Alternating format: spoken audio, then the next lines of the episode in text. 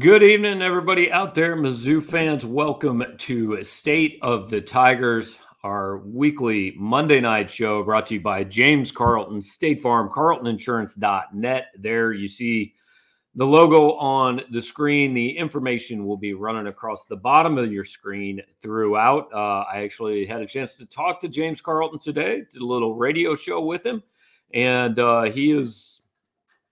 like you guys, a little bit concerned about the state of the Tigers at this point in time. Had some had some questions about how things are going. I think that's pretty normal, but if you've got any questions for James, you can get in touch with him at three one four, nine six one, four eight zero zero. You can go to carlton insurance dot net. He's got a great staff, super friendly, super helpful people. They are going to answer any insurance questions you have. They might chat with you a little bit about Mizzou football. And if you get an insurance quote from them, they're going to donate twenty dollars to Every True Tiger Foundation to help toward Mizzou's N I L efforts. And with that, we're going to bring in Gerard Hamilton. We do this every Monday night. Gerard, uh, we could just sum this up. Uh, State of the Tigers doesn't seem great right now. Not no, a lot of happiness. No, no. I mean, it was happiness for me. I had to, no, uh, yeah, it was.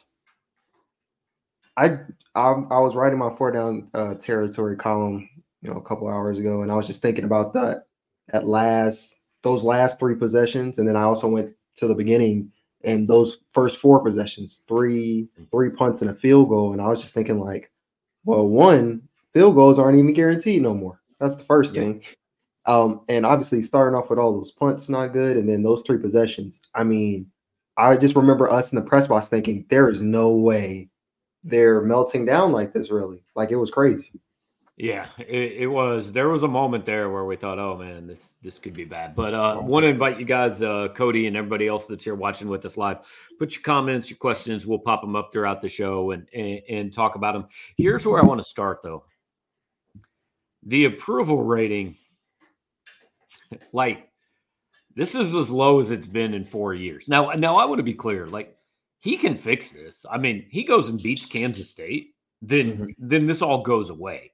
But this feels to me different than any other loss or any other week we've had so far uh, in, in Drinkwitz's tenure here. And obviously, I've been here all four years. I know you've just been here the, the year and a half, but every other loss or or every other rough time, I felt like there was still a pretty decent amount of support and pushback and like, hey, you guys are being kind of dumb.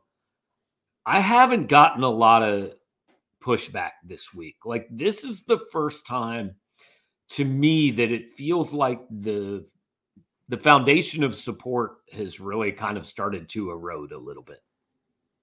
This game uh, last week, it just kind of, I feel like it opened people's eyes, you know, a lot of, and it, it, as fans, fans of no matter what sport, when you're, you have blind faith sometimes. So, you know, you just, I'm a fan of this team. Here's what I see, but this is what I, in my heart of hearts, I can, we can, can do this, we can do that, but you know, it doesn't happen. And so I think it opened their eyes to kind of, or it opened the fans' eyes kind of like, this is actually what it is. And you said it, I think it was in your ten thoughts today. Drink has an idea going into, into the season, what he wants the team to be, and then he coaches the team he has. Mm-hmm. And that's what's happening. People are seeing what he has in the blind faith of, you know, uh, you wrote this after the game, of the young, smart, witty coach with all these bold ideas. People are starting to see, like, we haven't seen that in a while. And what he's been showing the last, at least for what I can speak of, the last couple of years, that's closer to who he is than, you know, when he started, you know, three, four years ago. Yeah. It is interesting to me, though, that, that this big flip, like, it's after a win, man. I mean, they mm-hmm. are two and oh, you know, and look, I, they did not play well. Um, no question. It was a lot closer than it needed to be.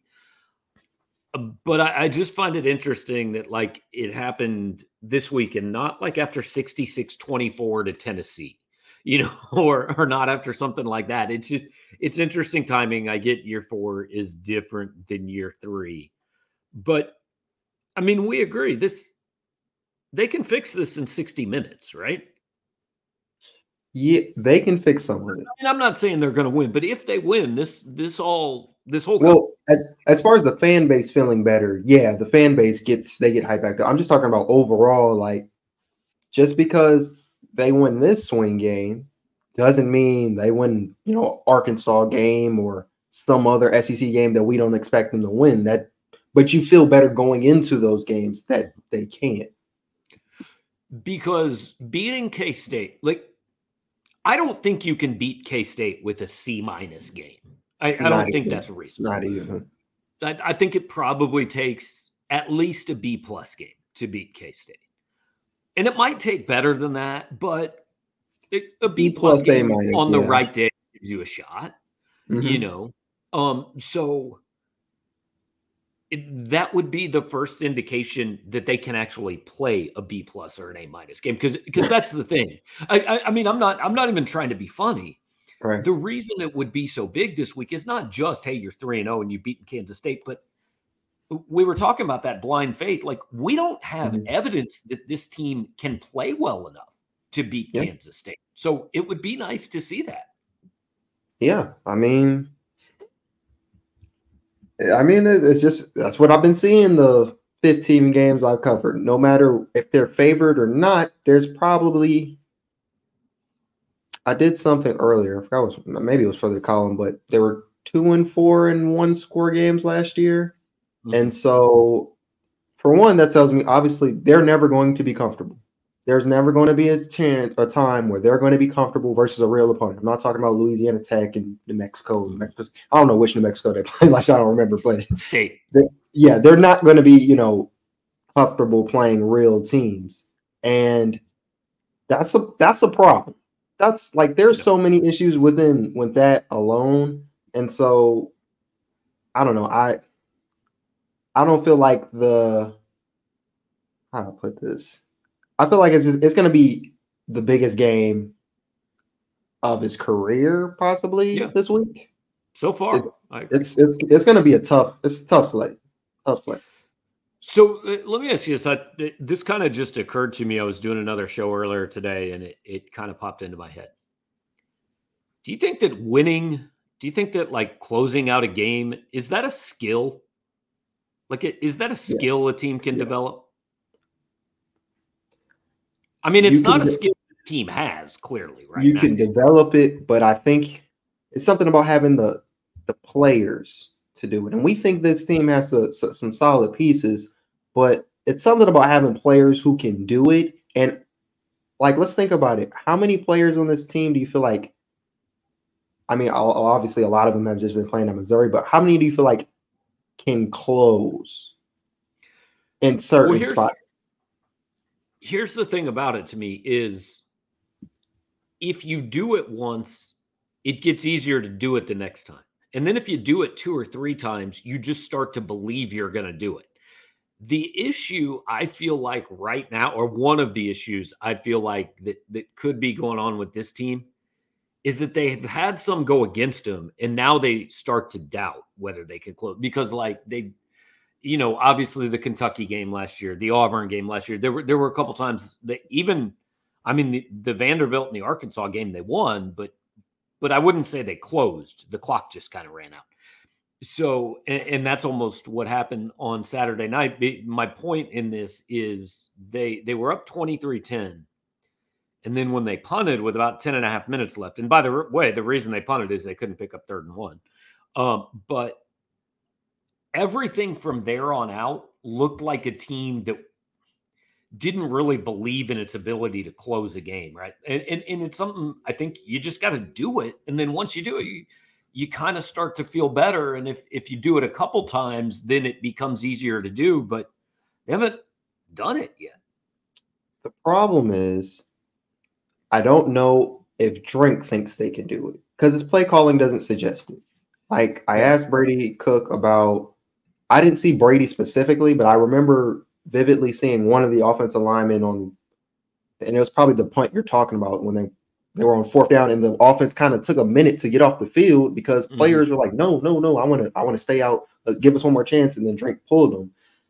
Things like that. Like players cannot get that confidence. And they, if they don't ever like attempt to do things, if they don't ever have any bit of risk to them to know, like, all right, coach believes, because it starts with him. And Brady mm-hmm. and his answer kind of was just like, yeah, we we wanted to, but coach says get off the field. What can we do? And so you can't build that confidence and stack those types of games up if you don't get the opportunity. To be fair, I think that's a pretty standard answer. I mean, I've never heard a quarterback say, yeah, I wanted to punt, you know? Yeah. But I do think, though, when you're, again, did it get us versus South Dakota, Middle Tennessee State, I mean, and you're up thirteen, what was it? Yeah, up thirteen in the fourth quarter. It's not like, like they have the cushion behind them just in case they don't get it, whatever. The defense playing well, you're still up thirteen points. I can get legitimately the offense saying, well, you got to give us a shot, and, and they don't get it. Yeah, yeah, that's fair. So, um, want to run through want to run through some of the questions, and uh, Cody is asking, when is the last time Missouri won an early season swing game? So, I'm just going to kind of go back through. I'm going back through recent schedules, and I will do it as quickly as I can. They certainly did not do one last year. They started two and four. Uh, they didn't do it the year before. They lost at Boston College to go two and two. Uh, I mean, this is the first time Missouri's been two and zero since, what was it, Gerard? twenty eighteen? Did we decide? Yeah, I think so. It's so, definitely the first time in Drinkwitz's era, in the Drink era. Yeah, so it's obviously been at least since twenty eighteen that they won an early season swing game. Let's see. Here was their non-conference schedule that year: Tennessee, Martin, blah, Wyoming, blah, at home. I mean, they won at Purdue forty to thirty-seven in September of twenty eighteen to go three and oh. So I guess you can can argue that was a swing game. It wasn't this huge game, but it it was a big win for them. They then followed that up by losing to Georgia, losing at South Carolina, and losing at Alabama. So I, I think more than winning any individual game, here's why Saturday's big. Missouri's got to get out of the month of September where their fans have hope, man. Like, I haven't done that in a long time. You know, even twenty eighteen, when they started two and oh, then they immediately lose. They're three and oh, and they lose three straight games. Like, I I would assume that the last undefeated September Missouri had is twenty thirteen. I, I don't know that for sure, um, but but that would be my guess. And, man, you just got to at least get to October October first and feel like you're playing for something. Yeah, everybody's been saying, and, and I get why, but everybody's been like, what if Missouri went into the L S U game five and zero? And it's just like, it's just so hard to see that. And you're right, um, it doesn't make it easier, I guess, for for the half hope when you know the basketball team is doing well. Like, if this if this doesn't work out for football, you've been saying this for a while. You're just gonna just gonna go to the you know basketball. There will be a lot of that. people. Yeah. Yeah, and so you're right. They've got to get out of September. And what was the last game in September? That's the Vandy game. Got to be three and one, but it it'd be it'd mean a hell of a lot if they could if they can get this one. And it feels like the most likely chance to do it.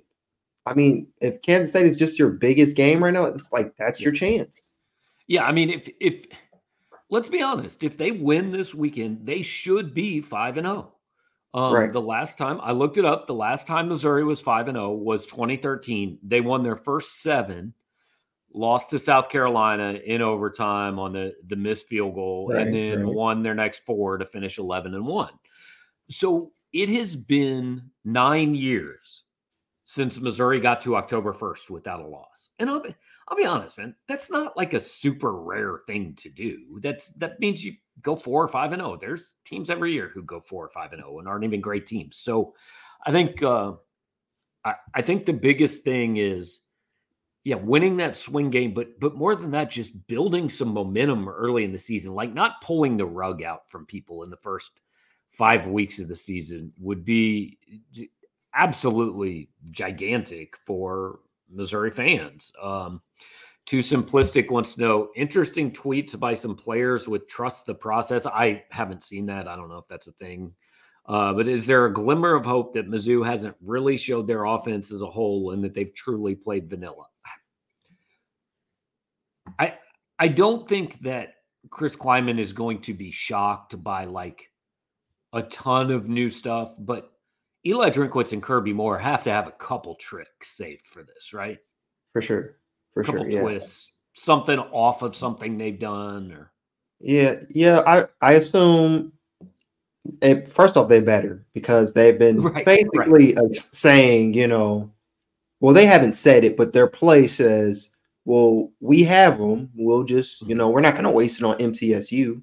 And so, um, which, okay, makes sense, but they have to show it. And like Drink said, you know, after week one, basically, he's not going to, they're not going to reveal their whole their playbook this early. Why? For, for for who, for what, really, type of thing. But um, he, they, I don't know. All that is, all I know is they better do something. They have to do something because, again, biggest game of his career. Right. And the trick doesn't have to be a fake punt or a flea flicker. Like, it can be as simple as, hey, we've run play X out of this formation six times in the first two games.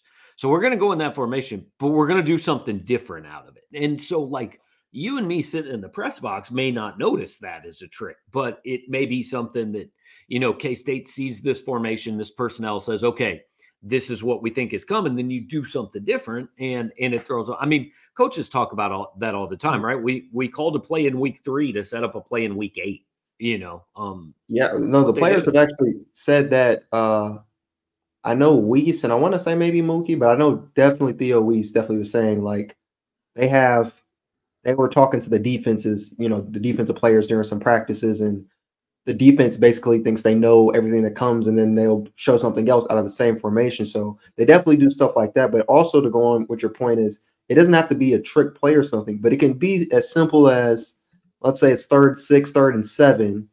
Um, and they may run a play to actually set up a fourth and short and go for it.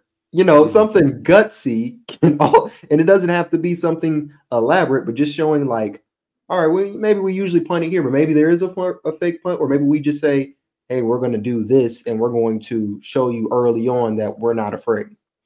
I wouldn't hate seeing Luther and Wildcat again. We saw that the first game last year, and then I think we never saw it again. You know, if, if you got something off that, that that's potentially interesting. Justin Ferguson says, time to go fast again. And I'll be honest, man, it doesn't seem like they've used much tempo in the first couple games, have they? It's been pretty basic. Yeah. Speed. yeah, yeah. I, oh, also, I want. I just thought about this since you since you said something about Luther. You've got a kid who's probably three hundred eighty pounds. Seen them using Jordan Harris as the fullback on a couple of power plays. Put Logan Riker at fullback and have him run through somebody. I mean, that sounds like a pretty good idea on short yardage, to just tell him, hey, or get on on the line of scrimmage, hey, get in there and just push. Right. Do, do the Eagles play? L I don't know, Logan. I, can they do that? In, I know they banned that in the N F L, I think. I wonder. I, that's why I didn't say that. They didn't ban it in the N F L. Um, I at one point it wasn't legal in college. You know, the whole Bush push thing. But I, I'm not sure. Um, mm. I would try it. Just what are they going to do? Uh, you yeah, know? I mean, and if, and they got Marcellus Johnson, who's first couple games, just anytime he's on the field, it seems like there's some type of penalty, whatever that may be. I know Logan's much bigger than him. I mean, that's yeah. just one guy, you know, you can sub in and say, here, you know, just pushing, pushing a place to him. Speaking of of Marcellus Johnson, or of uh, yeah, of Marcellus Johnson. So Drink alluded to the potential of, you know, offensive line changes. If they happen, what do you think that looks like? It's Cameron Johnson. He's, I think he's, be, he's, he's, and he, I don't, it's not going to, so, I know they, so he's out, and what, does that mean Mimbo to guard and somebody else at tackle, or does that mean E J at guard, do you think? I'm thinking E J at guard, because I've just been told so much about Armand being at right tackle. That was their plan for the future anyway, and he obviously got moved there, you know, a week after camp. But I will say, though, in Armand's first couple games, they are not exactly kind of like the hype is saying. It hasn't been the worst ever, but uh, it, he's had some struggles in, in there. Um, but I don't think it's Marcellus, and I don't, and I think it's Cameron coming out. Yeah, I, I would have thought at one point maybe Mimbo to guard and and Valen Erickson at tackle, but his name has disappeared. I haven't heard about him. In it. Yeah, I haven't heard about him in quite a minute, so I don't, I don't know. Yeah. yeah. Uh, and so Michael brings up the point that, like, I think everybody's forgetting, because I understand, I, I feel like we're still in the mourning period from a bad game. I feel like that usually lasts till about Tuesday morning. So we're not quite through it yet for fans. But, you know, all seemed pointless last week, and then they got, or last year, the Georgia game, and then they got way up and and played a game that we didn't think they were capable of. My point is, just because last week was bad, that, that doesn't mean next week. Like, I have seen so many people say, exactly. bet the house on Kansas, Kansas State. State. I would never yeah. have a five-point. First of all, Vegas isn't generally stupid. Second of all, don't ever bet the house on it. Like, have you ever watched college football before? Man, there's a reason we like it, because just nutso stuff happens every week. Yeah, I, I and I forgot that, because I was thinking about this on, I think I may have seen it maybe Sunday or something like that, where I seen people saying, like, bet your mortgage and stuff on it. And the thing about that is, I've been trying to say this for a couple of weeks. Just because what you do in one week, that does not necessarily translate to the other matchup. If you're a, a M M A fan or a boxing fan, you've probably heard the phrase uh, styles make fights. So just because you can beat one opponent, or you may lose to one opponent, that doesn't necessarily mean that a better opponent or a worse opponent, you know, consider, you know, what the situation is, can beat you or lose. It's, everything is different. Yeah, it's every every week, because, again, not everybody plays, like, you don't just automatically play an A game, right? No, I don't think right. we've seen Missouri's A game, but let's say we see Missouri's A game this weekend.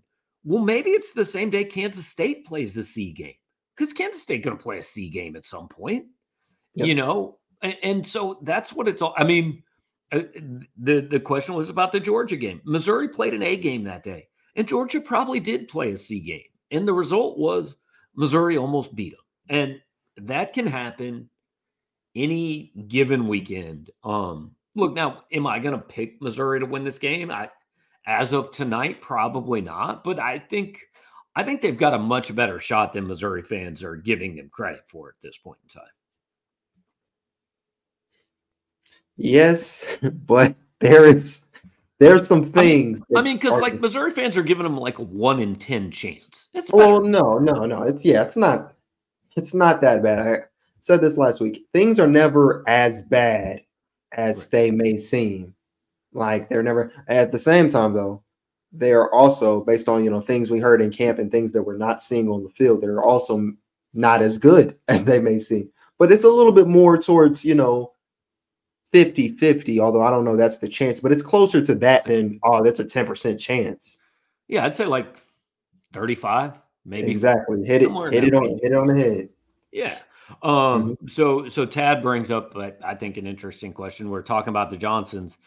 Can Drink evaluate talent? So I don't remember who else Cameron Johnson and Marcellus Johnson had offers from. But here's what I think happens in the transfer portal a little bit. Like, I'm sure.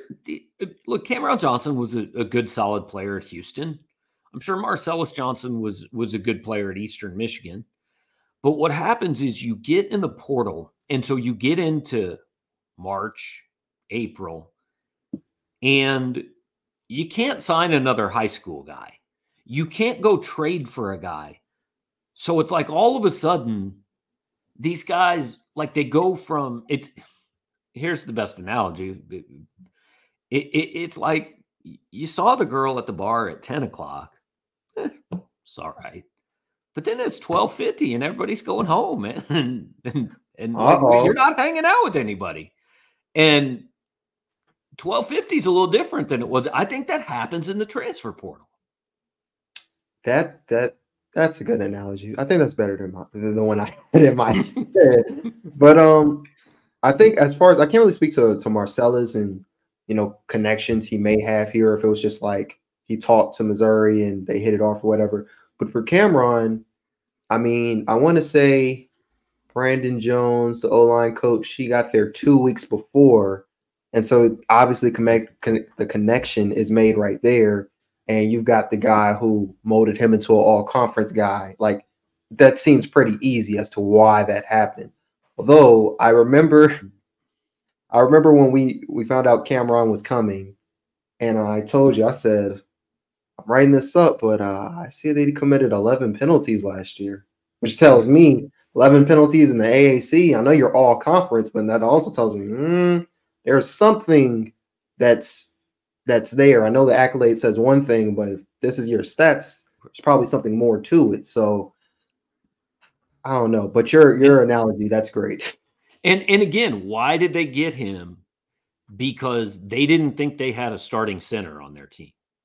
And yeah, so they were going, yeah. oh, man, it, like we we need somebody. We don't have. I mean, it's it's the reason they added Jack Abraham last year, right? I I mean, it's it's kind of the reason they went out and got Jake Garcia. Hey, like, what if Brady's not healthy or he doesn't get better? And what if Sam's not ready? Like, w we just got to have options. This this sounds like things that you hear around the N F L draft when, you know, some – it's usually the more successful G Ms and teams, but they're saying, like, draft best player available. Like, when it gets down to it, don't just settle for someone lowering your draft board because you need the position. Might as well just go add the value of, you know, a good player, even if you think you're okay at that position. And but you know what happens when that portal gets kind of low and and you're scrambling, because I think uh, Cameron came in April. It was quite yeah. a it was quite a minute for him. Yeah, and so look, it's a it's a fair the talent evaluation is a fair question. It's my biggest question right now with Correct. with Drinkwitz is, okay, he's signing four stars, but like I, I always used to joke, I was telling this somebody earlier today, I always used to joke that I thought Gary Pinkel, every recruiting cycle, would just go say, just go find me two kids that we think can play football that aren't in the Rivals database. And I want to sign them just to, because I, I just want to make these guys go, oh my God, who is this kid, right? And then I'm going to turn him into right. an all Big twelve player. And, and he would do it. And I, I want to see that. I mean, Tavoris Jones, I'd like to see him on the field at some point. You know, um, as some of these other, you know, I, I know Kai Montgomery's been hurt, but like there have been some, eh, and that happens. You know, I'm not trying to pick on any individual guy, but there have been some misses is the point. So I, I think the talent evaluation question is is a thing. Um mm-hmm. Okay, uh, Atheos Yolo says we need turnovers as well. So I'm a big believer that forcing a turnover is largely luck. Do you disagree with that? It's luck. I think it's luck. It's more so luck on fumbles, although there's a certain technique and stuff that they, yeah, fumbles, because fumbles are, I feel like, more rare. But if you, you know, interceptions come from being able to more so re-diagnose the play, maybe scheme up for tendencies and stuff like that. I feel like that's a little bit more, you can kind of coach for that, but they still have to catch the ball, which right. they're not great at doing.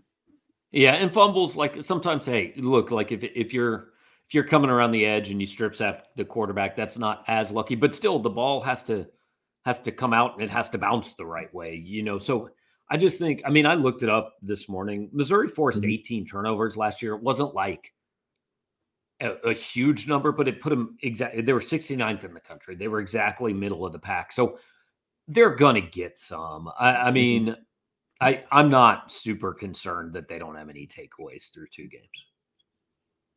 No, especially considering how the defense is playing. Like, it's more because Drink, I forgot what was necessarily asked about the defense, but he was just saying, defense play well, but we need turnovers. And I think he was more so saying that for like the future, obviously. Like mm-hmm. we're it's cool now. We're destroying pretty much defensively without them. So it's not the worst thing in the world, but we're going to need them. And they're definitely going to need it because the offense, like I feel like the turnovers are going to reset those quick three and outs they have. Because sometimes it feels like they have the ball for like forty seconds of game time and they're already punting back. They need the turnovers to reset that.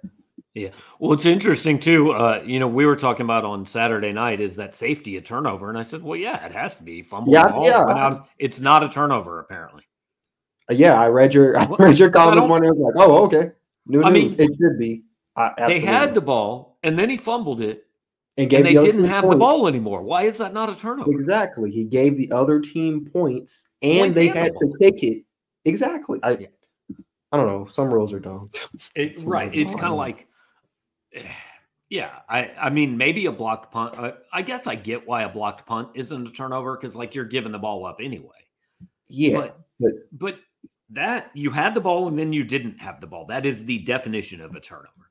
I don't, it's, it's kind of, the more I think about it, the more I'm thinking, like, is it worse than just an interception or fumble? Because you're giving them not as many points, but you're still giving them points and the ball. Right. Like, yeah. Yeah, I don't, I don't know. know. It's, it's a dumb rule. Somebody should change that. Uh, I, I like this. Finish Strong says, is it okay to be pessimistic? And then immediately says seventeen ten Mizzou. um, so, I, I don't know if I I'm mean, yeah, it's, it's okay to be pessimistic. Like, I, I understand why you would be pessimistic. Um, all right, Mark Fenton asking why Baker is going with three-man fronts. Have we seen a lot of that? I, I'll be honest. I'm not sure. I don't feel like I remember too many. I don't feel like I've seen you know, a lot. I've seen a couple of plays where they have defensive linemen in a four-man front, and they have one somebody drop in coverage. I've seen Johnny Walker drop in coverage and cover clouds, you know, do a cloud flat type of thing, but I don't remember seeing that. Yeah. Um, Finish Strong wants to know why wasn't Nathaniel Pete used in the run game in the second half? So let me ask you a question. Did you re- did you realize that during the game? Because I really didn't. I didn't realize that uh, during the game. I was thinking of all the other stuff that was going wrong and while they're melting. But it wasn't until after the game when we was when we was leaving, and you was just like, you think all of Pete's carries or most of his carries came in the first half? Like, he had one drive where he had like five, had five carries in a row. Wrong. Like, some things I don't get, and it seemed like Drink. He said it too after the post game. He was just like, yeah, Nate Pete had a great game, one hundred scrimmage yards. He's got to be featured more. He's got to be featured more. I, I don't know why they didn't do it. Yeah, Gerard, I don't know if you have a T V where you're at or are monitoring the Monday Night Football game at all. Uh, apparently, Aaron Rodgers is about to get in a cart. Go off the field. First off, I got him on my fantasy team, so the first, that's why I asked. The first inclination is no.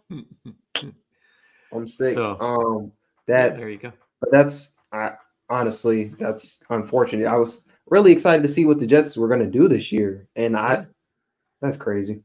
Yeah. Um, one silver lining is the rest of the S E C looked pretty bad too. Look, like the S E C, I think, is three and six in non-conference games against Power Five teams. Really? Like, the S E C hasn't looked very good so far. No, I, I, I was obviously. I mean. I'm already thinking Texas is in the S E C, but right. they, I, I was I was watching the highlights earlier, and this Bama team, something different about them. Yeah, they're just yeah. I don't know. I, I get what this uh, what uh, Booth and t- Tobacco is, is you know trying to say. Is there anybody in this league good enough to win a national title besides Georgia? Mm, I don't know if I'm feeling that one. I don't think there's because like L S, L S U's got to run the table. I don't know that they can do that. Bama's pretty much got to run the table, and they they look like like you said they look like they're missing something. Um, well, so I'll say this: they can, but the percentage point isn't as likely as like every year. It's always Georgia, Alabama, or something like that. I right, think there's always it, two. Yeah, but I, I feel like it's definitely one. And if you're telling me. Uh, Alabama gets down there at the end, as long as it's not Georgia, probably. Yes, because I think like this, they had two touchdowns taken away by penalties in that game versus Texas. Like, they could still win that game and things like that. So, it's I don't know. Yeah, I mean, I, I guess Alabama or L S U could, but it, it, the bottom line, the S E C is weaker than it's been in a while, I think. Mm-hmm. Um, you know, no question. So, uh, let's see, just kind of catching up, uh, catching up on comments. Worst case scenario, two and four. How hot is the seat for Drink? I mean, all right. So, uh, Gerard, we didn't really go through this last year. So I want to welcome you to what cover, covering college sports is in twenty twenty-three. You get sure. to a year where it's like every week is just who we firing, how soon are we firing him? You know, yeah. um, we're, we're, we can avoid it if they win this week. If they lose this week, we cannot avoid it. Um, if they lose four in a row, if they lose to Kansas State, Memphis, and Vanderbilt, I don't see any scenario in which he wins enough to keep his job if that's the case. Yeah, because nah, yeah. you're talking two and four, and the second half of the schedule is harder. The second half of the schedule is Georgia, Tennessee, Kentucky, South Carolina, Florida, and Arkansas. You ain't finding uh, five wins in there. Yeah, you win. If you go two and four, yeah, I only can see one game. There's only one game that's a, like that I feel pretty confident they could still win, and that'd be Florida. And even then, if you're at two and four, I would start thinking like, mm, you're closer to how we think about Florida than you're thinking. You may lose that one. So, yeah. And it's, I, I mean, look, I still think they're beating Memphis. I still think they're beating Vanderbilt. I don't really think this is a scenario that that you're getting in. I just feel like, uh, sure. feel like I put it there, put it out there. Um, all right. So, Javon Baxley, Javon Baxley wants to know, does Drink know how big this game is for him? If they lose this one, might as well let him go now. I, I disagree with the second sentence, but this is large. I, I mean, and and I think people know it. Like I, Brady Cook seemed to know how big this game was when we talked to him after the game on Saturday. It's... It's, it's, I don't know how much more to quantify how big it is. Everybody knows it. It doesn't, I mean, they need momentum. Like, that's what I feel like they're kind of like, they need something to, to get ready for. Cause I, in my head, I know Vanderbilt is an S E C school. I, I get that. But because we just think they're going to run over, I feel like they're like, we need to get this momentum going for, let me check what week six is. Oh, L S U. L S U. So we, yeah, we need that momentum, everything we can get to go into that game. And you lose here and you stumble here after kind of iffy first two games. Memphis isn't an easy game. That's technically a neutral site. That's still going to be a home game, but you know what I'm saying. Then you face Vandy on the road. You still got to still got to play. You still got to go on the road. So they they definitely got to win it. They need momentum bad. Yeah, they need momentum. They need to keep people engaged. Right. Um, you know, no question. It's a big mm-hmm. game, but like as far as hey, might as well fire him now if if he doesn't win this game, I, I think that's going way too far. I, I absolutely don't agree with that part. Um, you know, would it buy him another year if if he was starting Sam Horn and prepping for the future? And like I'm only putting this up there because I've I've brought this up. People say that he's playing Brady Cook and it's the safe thing. No, the safe thing for his job security is to start Sam Horn, to have the excuse at the end of the year. Hey, I know we were five and seven or six and six, but like, see, this is the guy, man. I'm like, you got to give me a chance. This was his first year as a starter. So the safe thing as far as job security would be to play Sam Horn. I actually disagree with you. I had this question okay. on somebody asked on Twitter and I addressed it in, in the column that's coming out tomorrow. I just wanted to wait because I didn't want to deal with the character count. But someone asked me, like, if they win four or five games, but he starts playing Horn, you know, first off, Missouri fans would like that. And my response to that is, sure, he plays Horn, but he's staring down the barrel of another fourth straight five hundred-ish season. And if they go only win four or five games, all this recruiting and stuff like that, and the Williams-Winery and the draft and the uh, recruiting class he got, I don't know if he gets to see them play because they need to see results. You can't just go from, oh, we need to see results to, okay, well, I'm just trying out the new guy here. Like, no, you've already won two games. That's where the two and oh point part comes because you do have two wins. So for you to go out of nowhere and tank that, that'd be kind of crazy. And then also, how could you, like people are asking, why didn't, you know, Sam Horn play in the last game? How could you name a starter days before the game? The game is closer than you expect, and then all of a sudden, the guy you just said was not good enough to be the starter needs to get minutes in that right. game or needs to play. That doesn't add up for him, for a guy who job security, I imagine, I don't know, but I imagine is not as good as it was a couple of years ago. Yeah. All right, so we're going to get to uh, Alex's question, then we're going to finish with a bang, man. I saw a couple good ones. What needs to happen Saturday to be competitive against K-State? Open up the playbook, you know, um, So, I mean, yeah, just what do you think they've got to do? Other than, look, we know the basics, like no turnovers, no penalties, don't play stupid. We know that part. But, like, schematically, player-wise, is there something that you think they can do?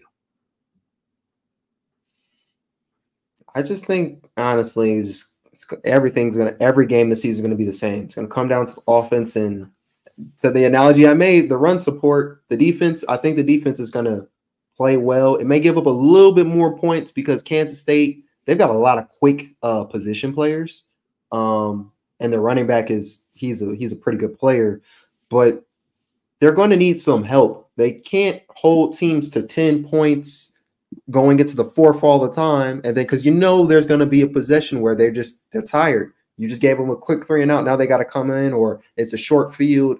They're going to need help. So whatever that means, and the special teams, special teams is going to be huge, obviously, because of Mavis and his struggles, and because uh, Kansas State has Phillip Brooks, who's for quite a while has been you know one of the better returns. I feel like he had a punt return for a touchdown. I feel like it was him. Who had the punt return for a touchdown last, last year. So special teams is also going to be big time. Special teams is huge. I, I think it's real simple. They need some big plays on offense. And that does not mean it has to be thrown fifty-five yards in the air. It can be as simple as what happened on Saturday, eight-yard pass to Nate Pete that turns into a forty-nine-yard touchdown. But they need some plays that gain thirty and forty yards from scrimmage. They're not going to beat Kansas State doing this thing six, six, uh, six yards at a time. The other thing, I think they got to score somehow that's not offense. If that's defense, if that's special teams, whatever, I think they need points in a non-traditional way. Well, that's an awful bold prediction.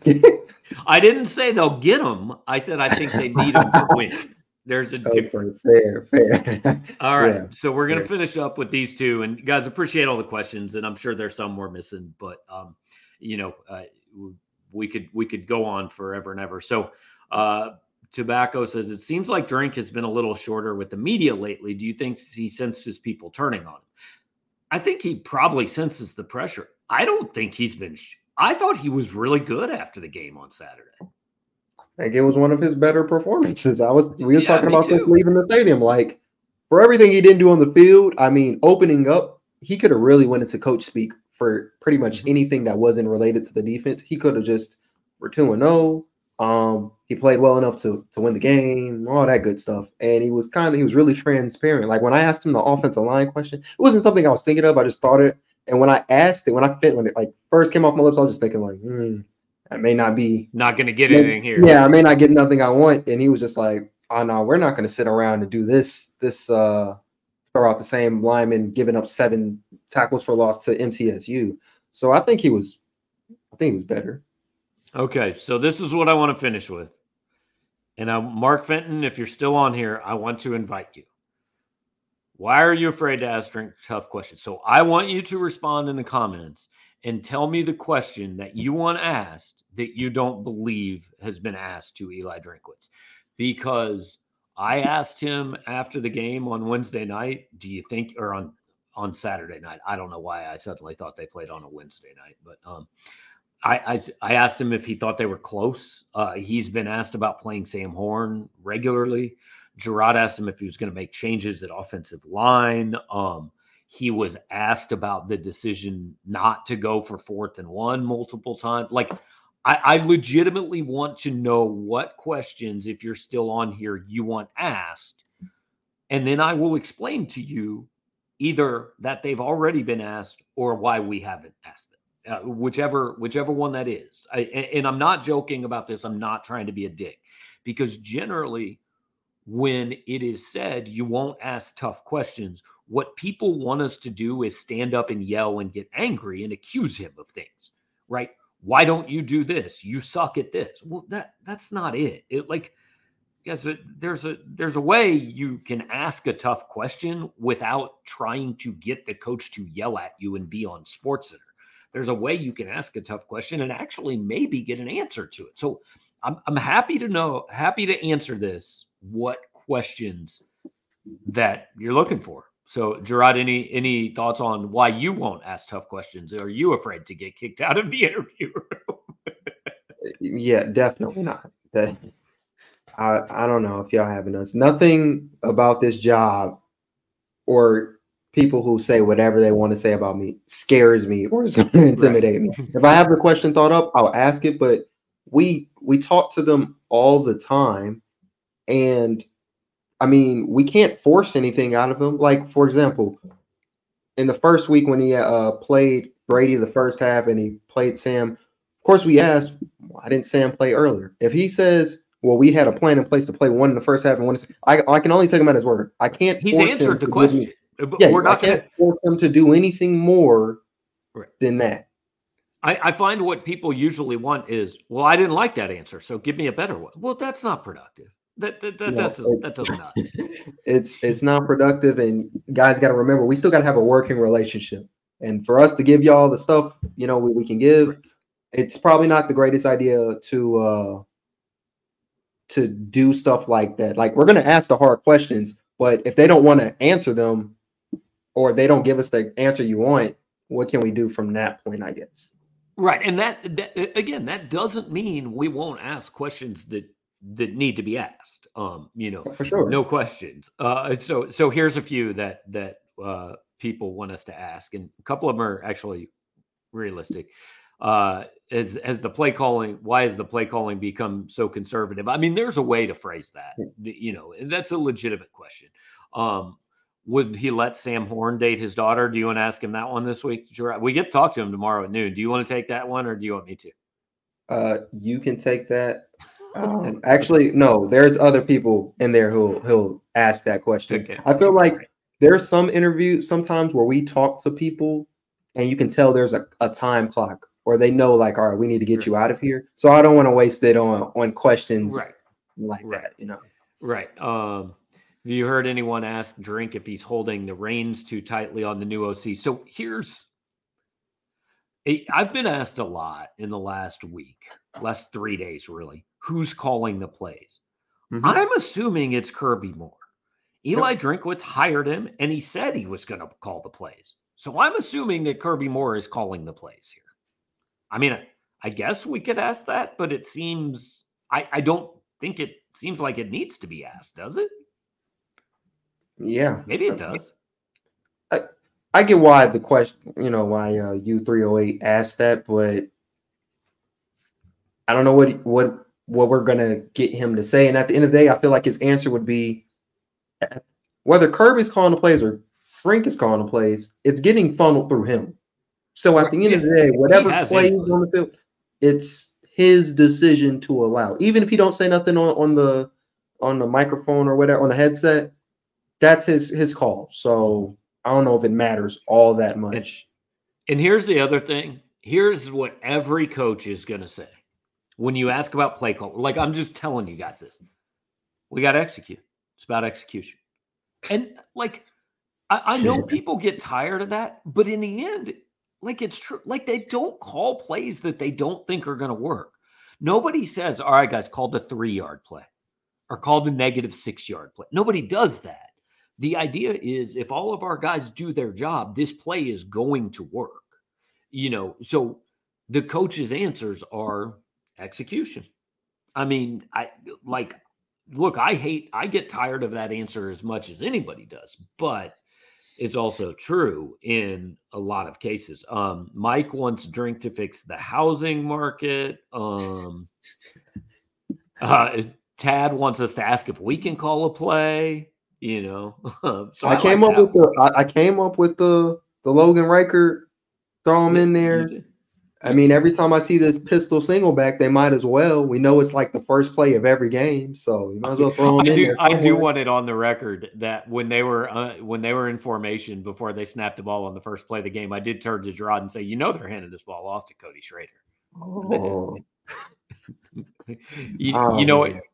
You know what play I would call? I would call the touchdown play. Every every time, that's what I would call. I would just say. Which is? Just score a touchdown. That's the play call. Just oh, go, okay. Go, go run the touchdown play. We're good. So, all right. Well, Gerard, uh, I'm going to let you go because I know you got to get on the waiver wire, man. You ain't got a quarterback on your team. Wow, I'm sick. Now, it's a double flex league. So, for those who know, like he, he's basically my second quarterback behind Patrick, of course. So it's not, I'm not down bad. I just I got to see what we got to do there. All right, man. Well, appreciate your time. We'll let you go. We'll uh, we'll see you tomorrow afternoon. All right. All right. That is uh, appreciate Gerard for joining us. Uh, noon tomorrow, we're going to talk to Eli Drinkwitz. We get players afterwards, so we will have all of that. Um, court uh, request that we call the annexation of Puerto Rico. So we will check into that uh, tomorrow. Appreciate all you guys being around here um, and hanging out with us for an hour. On a Monday night, we're going to do this pretty much every night. James Carlton, our guy, is uh, is taking care of us this year, and he's presenting this show for you guys every single week, making some of what we do possible. And uh, so I want to thank James. You can get in touch with him at carlton insurance dot net. You can call him at three one four, nine six one, four eight zero zero. You can run all these. James Carlton would like to call a play. You call up James Carlton, ask him what play he would call for the Missouri offense. Uh, and I promise James will talk to you about Mizzou football. You tell him you're a Power Mizzou member.